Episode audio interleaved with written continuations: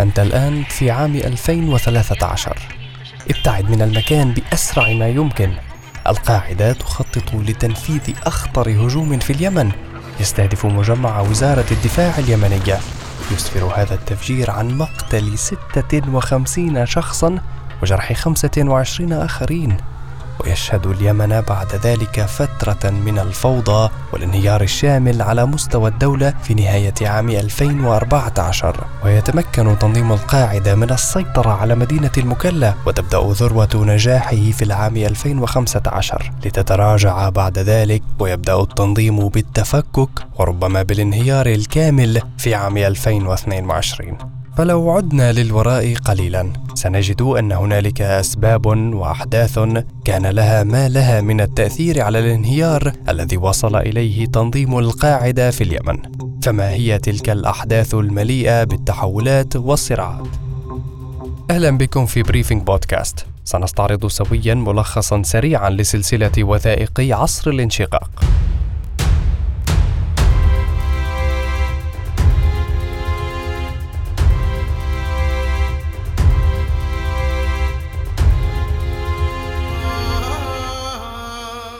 بالنسبة لتنظيم مثل تنظيم القاعدة كل ما يعتمد عليه لكسب الرأي العام والدعم الشعبي هو السمعة والذي كان يعمل بناء عليها في اختيار أهدافه بعناية وحرص من حيث حساسية المكان وأهمية الشخص المستهدف وأهميته محليا وعالميا. ولكن مع تعاقب أجيال من قادة التنظيم في اليمن لم تعد السمعة مهمة ولا حتى اختيار الأهداف إنما صارت التبريرات هي أفضل طريقة لبناء السمعة وذلك عندما فقدت الأهداف قوتها وصار المستشفى والمرضى الذين بداخله هم المستهدفين. وهذا بيان سارع فيه قائد التنظيم السابق قاسم الريمي. لتبرير ما ارتكبه أعضاء التنظيم عندما أخطأوا هدفهم وفجروا مستشفى بدل الهدف العسكري المطلوب. نعترف بالخطأ والذنب.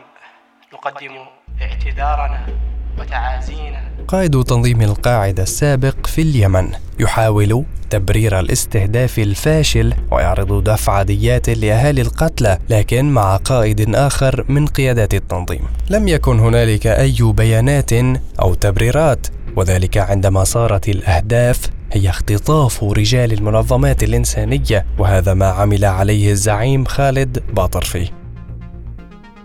لم يعد هنالك أي تفسير لاختطاف شخص مدني ويعمل بالمجال الإنساني وهذا ما دفع أعضاء التنظيم للتساؤل فيما بينهم. هل نحن مجرد تنظيم أم مجرد عصابة تختطف وتطلب المال لتمويل التنظيم؟ ودفعهم هذا الأمر للتساؤل أكثر. هل يكون خالد باطرفي آخر زعماء القاعدة في اليمن بعد فقدانه السمعة والدعم الشعبي اللتان تعملان على استقطاب وتجنيد الأفراد؟ وعلى مر سنوات تعرضت القاعدة لضربات قوية حتى عام 2022 حين نجحت الغارات الأمريكية في اغتيال المسؤولين العسكريين البارزين للتنظيم بما في ذلك أحد المقربين من مؤسس القاعدة أسامة بن لادن. وفيما يواجه باطرفي الزعيم الجديد اختراقا لمنظمته وأزمة مالية كان الكثير يتشكك من قدرته على قيادة التنظيم وذلك أصلا بعد خسارة ثلاثة من كبار قادته. فهل يستطيع باطرفي فعلا البقاء على قيد الحياة والتصدي لهذه الأزمات المتزايدة والآن بما أن التنظيم يمر بفترة مليئة بالنزاعات الداخلية تزامنت مع ضربات موجعة تتعرض لها القاعدة داخليا وخارجيا عدا عن الجدل السائد حول التشكيك بزعامة باطرفي وقيادته للتنظيم والتي كانت تدور حول نقطة رئيسية وهي اتهامه بتجاهل الشؤون المحلية والتركيز على الشؤون والأهداف الدولية فقط. بل وإنه يعتمد على العنف والحملات القمعية لتمكين نفسه من السلطة وبالتالي بدأ التشكيك في قدرته على قيادة التنظيم ما ادى لخسارته للحاضنة القبلية ونفور الناس منه وكذلك تعرض لاتهامات بالتعاون مع الحوثيين وهذا يعطي إشارة بالمقابل على مدى إمكانية اختراق الحوثي للتنظيم ووصوله لمعلومات دقيقة عن قياداته. هذه الصراعات يمكن اعتبارها صراعات دامية في قلب تنظيم متطرف، ستؤدي حتما إلى انشقاقه وتفككه.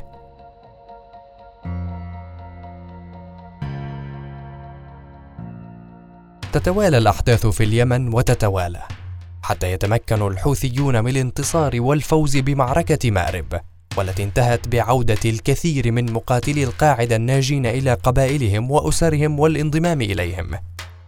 ولم يتواصل أي طرف مع هؤلاء الفارين سوى الحوثيون الذين كانوا المأوى الوحيد لهم، فلماذا ترك الحوثيون الباب مفتوحا لهؤلاء المتخلين عن القاعدة؟ وهل يعني هذا بداية نهاية التنظيم؟ تخيل عزيزي المستمع هذا التنظيم الذي أسقط أبراج التجارة العالمية وهز العالم بأسره تخيل أنه يقع الآن تحت سيطرة الحوثي نعم الكلمة صحيحة الحوثي الذي كان يعد أضعف خصوم التنظيم منذ عشرين عاما. والآن انقلبت الأيام وأصبح الحوثي هو من يتحكم بهم. لا يمكن تصور هذا بسهولة.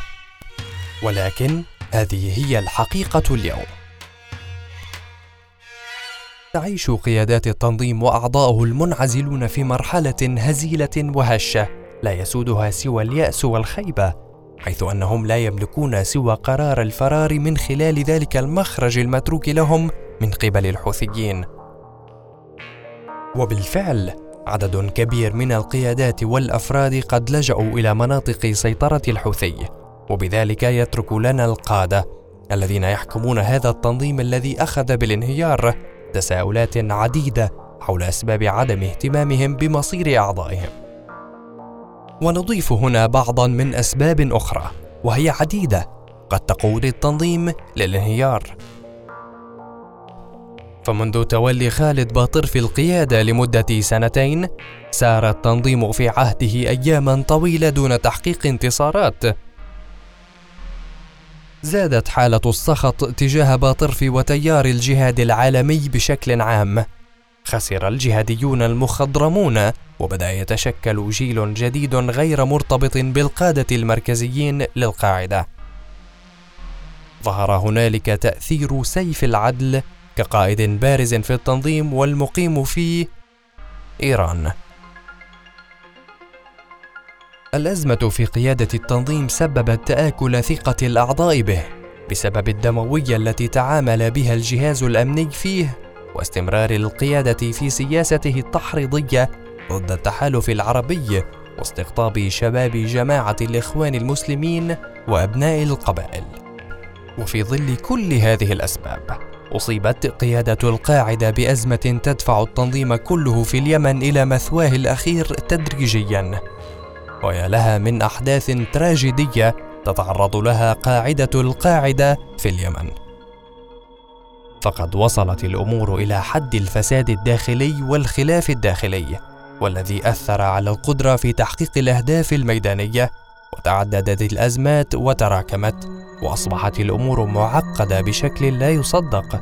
بعد فترة من الرخاء المالي الذي عاشه التنظيم بدأت الأمور تتدهور وتنقلب راسا على عقب.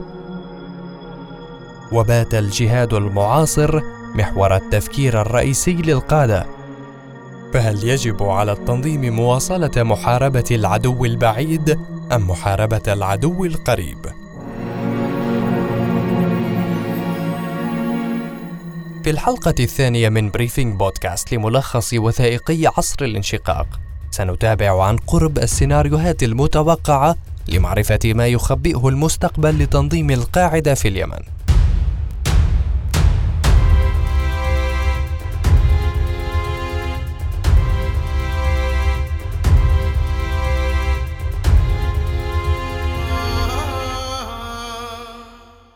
يمكنكم مشاهدة الحلقات الثلاثة لبودكاست عصر الانشقاق على اليوتيوب من خلال الضغط على الرابط المبين في صندوق الوصف.